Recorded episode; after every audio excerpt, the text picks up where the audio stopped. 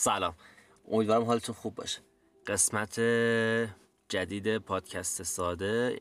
این قسمت قرار در مورد مینیمالیزم صحبت کنیم. مینیمالیزم یه رویکرد هنریه که از نقاشی مجسمه سازی معماری و موسیقی گرفته شد و بعد وارد ادبیات شد. در حوزه تاریخ منظورم ها. وگرنه ما از دوران کلاسیک مینیمالیزم رو داشتیم. و حدودا اگه بخوایم شکلگیریش هم تاریخ بندی کنیم به عنوان یک مکتب رسمی و به عنوان یک ژانر رسمی که اسم برای جان انتخاب شد و توی کلاسیفای تا توی دست بندی هم ازش استفاده شد از سال 1960 تو آمریکا و بعد تو اروپا رواج گرفت و به باقی کشورهای دنیا وارد شد و هنرمندای بقیه کشورها و فرهنگ ها ازش استفاده کردن مفهوم مینیمالیزم یک مفهومیه که شما باید توی ساده ترین حالت ممکن یک مسئله رو بیان کنید و مسئله رو کم حجم و معجز یا سادش کنید. یک جور اتفاق پارادوکسیکال بود و یک نوع حالا جنگ با مصرفگرایی رایج تو آمریکایی اون زمان بود. هنرمند مینیمال میاد اتفاقات رو خیلی ساده و خیلی سطحی با راحت ترین روش ممکن برای خواننده مخاطبش بیان می‌کنه. حالا مهم نیست این هنرمند می‌تونه ادیب باشه می‌تونه موزیسین باشه می‌تونه مجسمه ساز باشه می‌تونه نقاش باشه می‌تونه سینماگر باشه. و اصلا شما مهم نیست که بیاید هر رویدادی رو هر اتفاقی رو هر مکالمه رو در اثر هنری خودتون باستاب بدید. و کافیه که مهمترین نکات اتفاقتون رو که فقط مخاطب کافی اینها رو بدونه تا کلیت داستان کلیت اثر رو بفهمه بیان کنید. و به نوعی مینیمالیزم داستان خاصی نداره. مثلا در داستان مینیمالیزم شما نمی‌دید یک داستان رو با شروع انتها اوج و فرودهای خاص خودش بیان کنید. شما یک برشی از یک اتفاق رو به ساده ترین نوع حالت ممکن و با بهترین واژگانی که می‌تونید میایید بیان می‌کنید. مثلا یک داستان کوتاه فرانس کافکا داره. از مکالمه یک موش و گربه. من یه تیکش رو اینجا می‌خونم و شما گوش بدید. موش گفت افسوس دنیا روز به روز تنگتر می شود سابق جهان چنان دنگال بود که ترسم گرفت. دویدم و دویدم تا دست آخر. هنگامی که دیدم از هر نقطه افق دیوارهایی سر به آسمان می کشد آسود خاطر شدم. اما این دیوارهای بلند با چنان سرعتی به هم نزدیک می شود که من از همکنون خودم را در آخر خط می بینم و تله که باید در آن افتم پیش چشمم است. گربه گفت چاره این است که جهتت را عوض کنی. این را گفت و او را درید. ببینید کاملا قتل موش توسط گربه رو با 7 تا جمله واسه شما بیان می‌کنه. و شما میفهمیدش در مورد حالت تکنیکال داستانم باید بگم بهتون که داستان مینیمال زمانی که خونده میشه نباید بیشتر از سه دقیقه طول بکشه و در تا سه دقیقه باید داستان بسته بشه و داستان تموم بشه. اما تو مینیمال اتفاقاتی که بهش پرداخته میشه پدیده های شبیه عشق، سرخوردگی، امید و مرگ و مزامین اخلاقی سیاسی فلسفی هن و کلا نویسنده ها میان مهمترین دقدقه های انسان مدرن رو تو کوتاهترین حالت ممکن برای مخاطب بیان می‌کنه ما تو این پادکست از تمام موسیقی هایی که استفاده کردیم دیالوگ ها داستان ها و حالا هر چیزی که شما در اینجا گوش می‌کنید تماما متعلق به هنر مینیمالیزمه یعنی موسیقی متنی که استفاده شده دیالوگایی که استفاده شده از کارگردان های مدرنه حالا دعوتتون می‌کنم گوش بدید و امیدوارم که لذت ببرید خیلی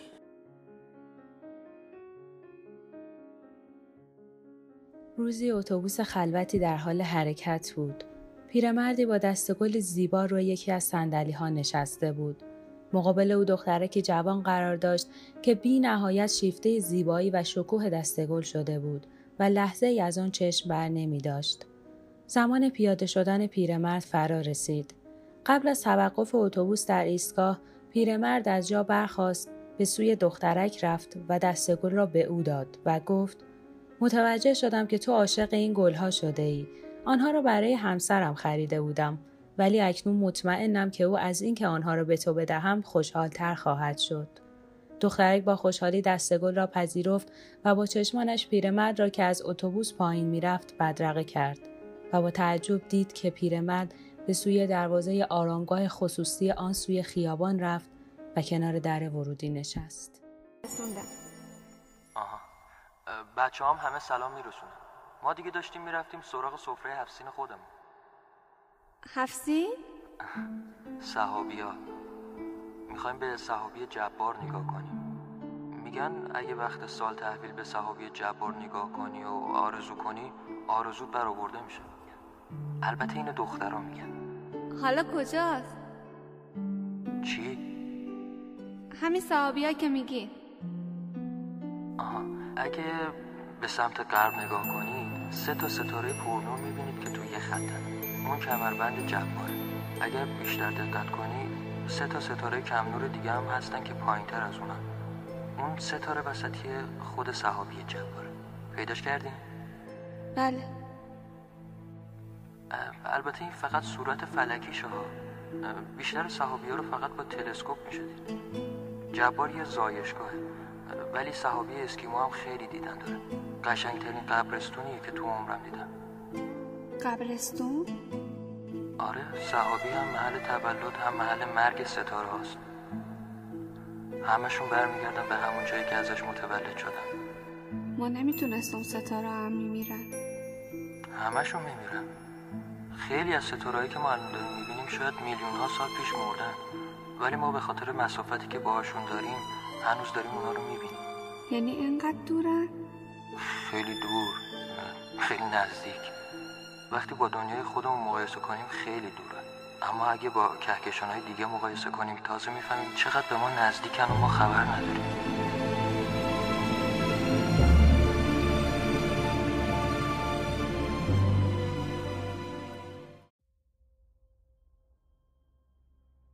داد زد. آشغال. و بعد با انگشت اشاره کرد به سگش که پشت افتاده بود. شما کثیفین. کسی که به یه حیوان رحم نکنه به آدمم رحم نمی‌کنه. سگش باد کرده بود.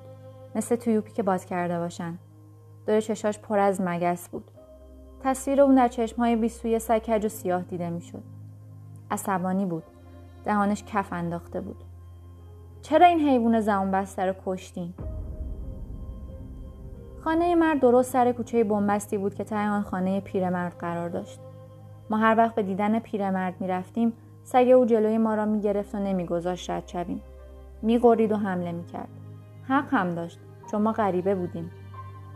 مرد هر وقت به دنبال صدای سگش بیرون میدوید و ما را می‌دید می‌گفت غریبه این اگه غریبه نبودین که این حیوان با شما کاری نداشت. و ادامه می‌داد مگه تو خونه پیرمرد چه خبره که هر روز میان اینجا؟ پیرمرد نقاش بود. هر وقت دلمون می‌گرفت به سراغش می‌رفتیم. تا اون دریا و گل و پرنده رو به ما نشون بده. در تابلوش زندگی جریان داشت. موضوع رنگهاش اون چیزی بود که ما می‌خواستیم. ما در کنار اون به فهم تازه از زندگی می‌رسیدیم. حالا باز داشتم پیش اون می‌رفتم که با این ماجرا روبرو شدم. سگ مرد و کشته بودن و اون از شدت خشم دور خودش میپیچید. آدم یه ذره انصاف هم داشته باشه خوبه. چیزای دیگری هم می‌گفت که من خجالت می‌کشم بازگو کنم چرا سگ منو کشتین؟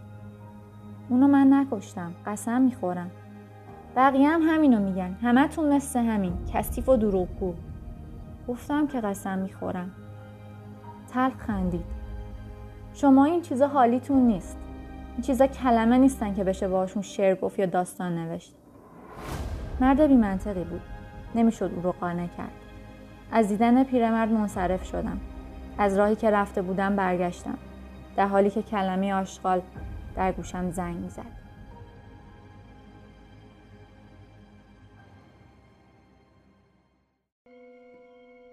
مرد موقع برگشتن به اتاق خواب گفت مواظب باش عزیزم اسلحه پره. زن که به پشتی تخت تکیه داده بود گفت اینو برای زنت گرفتی؟ نه خیلی خطرناکه. می‌خوام یه حرفه ای استخدام کنم. من چطورم؟ مرد پوزخندی زد. بامزه است اما کدوم احمقی برای کشتن یه زن استخدام می‌کنه؟ زن لبهایش را مرتوب کرد. لوله اسلحه را به طرف مرد گرفت. زن تو.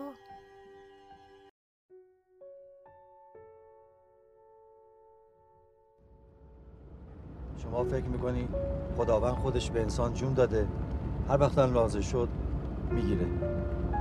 اما یه موقعی می‌رسه که انسان دیگه خسته است نمی‌تونه منتظر بشه که خداوند به مسائل خودش عمل کنه. دیگه خودش رأسا عمل می‌کنه. به هر حال این همون چیزیه که بهش میگن خودکشی. بعدم باید پذیرفت که واژه خودکشی رو فقط برای فرهنگ نامه که نیوردن که. بالاخره باید یه جای کاربردی داشته باشه. کاربردش هم الان همینجاست.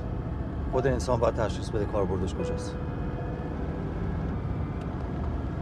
تصمیم گرفتم یه جوری خودم این خودم خلاص کنم از زندگی. حالا دلیلش هم نه به درد شما می‌خوره. نه اینکه من می‌تونم بگم. اگرم بگم متوجه نمیشی. نه اینکه نفهمی. می‌فهمی من چمه. اما حسش نمی‌تونی بکنی شما می‌تونی با من همدردی بکنی. می‌تونی بفهمی من چمه.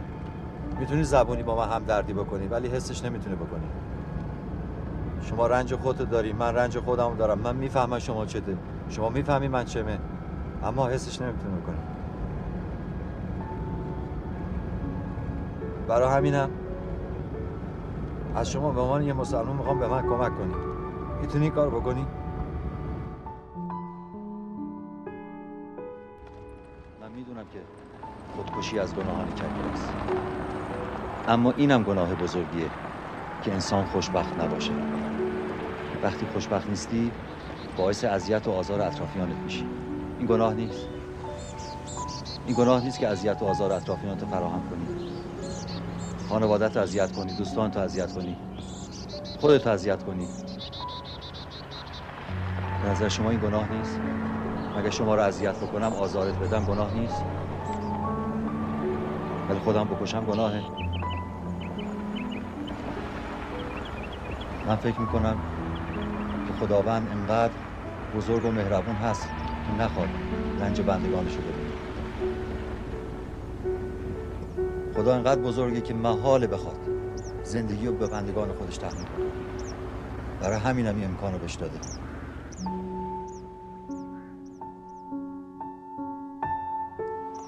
توی زندگی مشکلی پیش بیاد برای کسی اینجور راه حل باشه که خب توی دنیا الان کسی زنده نبود. بود زنده نبود که هیچ کس یک نفرم زنده.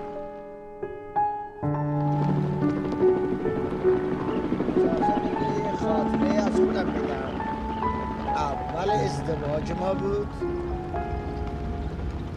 ناراحتی. همه جور کشیده بود. همه جور. آخر اونقدر خسته شدم از ناراحتی که یه روز پا شدم خودم راحت کنم بابا از این ناراحتی. به چی خبره؟ زود تاریکی بود. پا شدم تناب برداشتم انداختم پشت ماشین. برم قال قضیه رو بکنم. برم خودکشی بکنم. برم رفتیم اطراف میانه بود. سال سی نو. رفتم آقا. توتستان بود. بغل خونه ما نزدیک خونه ما. آمدیم تناب تاریک بود. تناب هر قرار می انداختیم گیر نمی کرد. یه مرتبه انداختم گیر نکرد. دو مرتبه انداختم گیر نکرد. سومی آخر خودم رفتم بالا. رفتم بالا تناب گیر دادم. دیدم آقا یه چیزه نرم خورد دستم توت چه توتی شیرینی. شیرین بود اولی را خوردم دومی را خوردم سومی را خوردم. یه وقت دیدم هوا داره روشن میشه آفتاب زده بالای کوه رفیق چه آفتابی چه منظره چه سبززاری. به وقت دیدم صدای بچه ها میاد. بچه ها مدرسه بود. آمدن دیدم من توت می‌خورم. گفتن آقا درخت تکون بده. ما هم درخت تکون دادم اینا خوردن. اینا خوردم من که می‌کردم؟ خوردم بله خوردم. ما جمع کردیم آمدیم تو خونه. خانم ما هنوز از خواب بیدار نشده بود. آمدیم یه خوردم دادیم به اون. اونم خورد اونم کیف کرد. رفته بودم خودکشی کنم. توت چیدم آوردم اینجا؟ آقا یه توت ما را نجات داد. یه توت ما را نجات داد. توتو خوردی و خانمم توتو خورد و همه چی هم خوب شد. خوب. خوب نشد. فکرم عوض شد. البته که اون ساعت خوب شد ولی فکرم عوض شد. حالم عوض شد. در این دنیا هیچ کس نیست تو خونهش حرف نداشته باشه. محاله. این همه روی زمین آدم هست. محاله آقا. تو خونهش حرف نداشته باشه آخه نمی‌دونم حرف شما چیه که اگر می‌دونستم بهتر حرف می‌زدم. آدم یه انسان که میری به یه دکتر باید دردش بگی فلان جام درد می‌کنه. رفته بودم آقا خودکشی بکنم. یه توت من اینقدر عوض کرد. دنیا جوری دیگریه دنیا وقت دیگریه. تو عوض کن فکر تو دنیا رو عوض کن. خوش ببین همه را. خوب ببین همه را. تو اول زندگیته تازه به دوران می‌رسه. با یه سختی شما خودکشی بکنی. با یه سختی.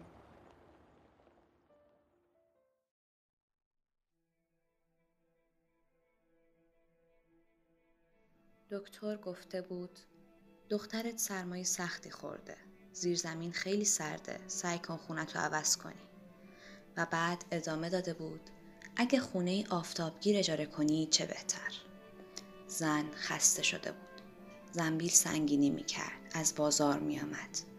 رفته بود برای دخترش میوه بخرد. مثلا پرتقال و لیمو شیرینو. دخترش توی زیر زمین سرمای سختی خورده بود. از وقتی شوهرش آنها را تنها گذاشته و رفته بود آنجا زندگی می کردند. خورشید مبرب می تابید. هوا سرد بود. بخار دهان زن به وضوح دیده می شد. داشت وارد حیات می شد که آرزو کرد کاش جای میوه خورشیدی در زنبیلش بود. در ادامه این آرزو بود که ناگهان خورشید در زنبیلش به جنب و جوش درآمد. احساس کرد دستهایش دارد می سوزد. اگر خورشیدی در زنبیلش بود زنبیل زوب می شد. تازه خودش هم می سوخت. عرق کرده بود. ترسید. زنبیل را به زمین انداخت. میوه ها روی زمین پخش شدند. دیگر آرزویی نکرد. فقط به پرتقال نگاه کرد که زیر نور خورشید قیل میخوردند و از پله های زیر زمین پایین می‌رفتند. به دورها نگاه می کند. خاک، قبار، دود. پای درخت آب می ریزد. مشتی هم روی پاهایش که از زیر خاک استخوان انگشتان پیداست. پایی که مدفون است. پیکپر نگاه می کند. دختر کوچکش با مین خونسا شده ای بازی می کند. مادر می خاند لا لا لا لایی صدای انفجار بمب بچه در بغل مادر می ترسد تکان می خورد لا لا لا لایی شلیک تیر صدای فریاد مردی که برای نظامیان سخنرانی می کند بچه بیشتر خودش را به سینه مادر می چسباند. صدای فرو ریختن ساختمان. صدای جیغ کودکان. بچه بیدار می شود و شروع می کند به گریه کردن. زن رو به مرد. میشه صداشو کم کنی؟ بچه بیدار شد. مرد خیره به مجری اخبار صدای تلویزیون را کم می کند و مادر می خاند لا لا لا لایی نشسته نگاه می کند به توپ رنگیش به قطار اسباب بازیش به عروسک بتمن. به تفنگ پلاستیکی که پدرش ممنوع کرده با آن بازی کند. تصمیم می گیرد همان تفنگ پلاستیکی را برای کمک به بچه های جنگ زده ببرد پدرش هم مخالفتی ندارد تام مردی جوان و خوش برخورد بود. هر چند وقتی با سام که دو ماه بود هم خانه شده بود شروع به جدل کرد. کمی مست بود. نمیشه نمیشه یه داستان کوتاه فقط با پنج و پنج کلمه نوشته ابله. سام او را با شلیک گلوله ساکت کرد. بعد با لبخندی گفت می‌بینی که میشه. مرد نابینا روز خوشی را در خانه دوستش گذراند.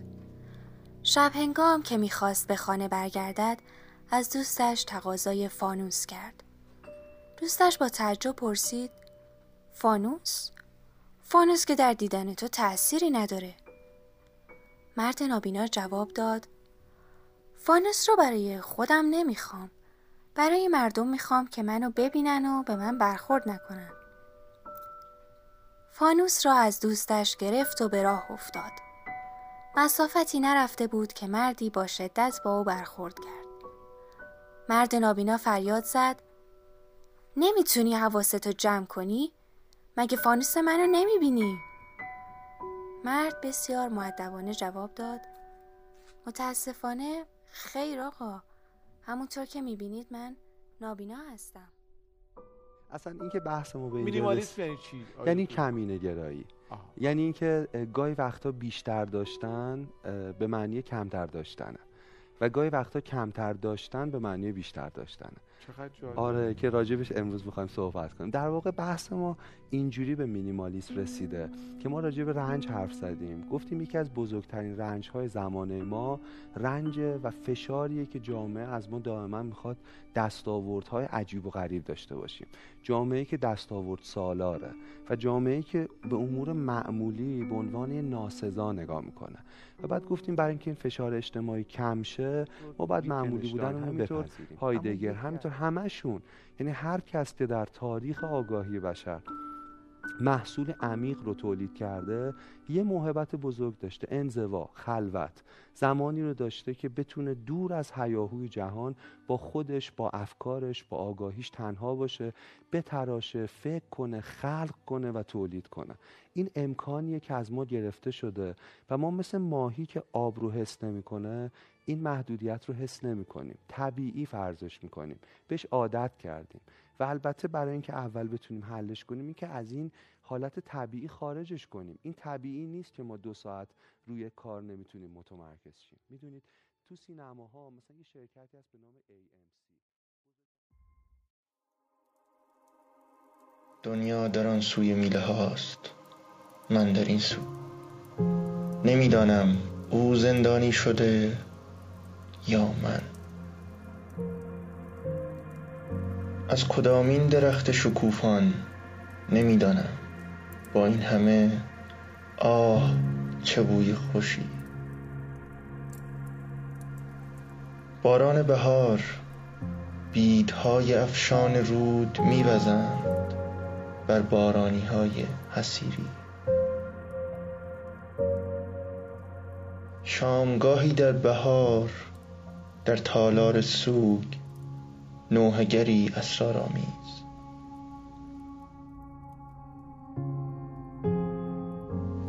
چه می‌تواند بود؟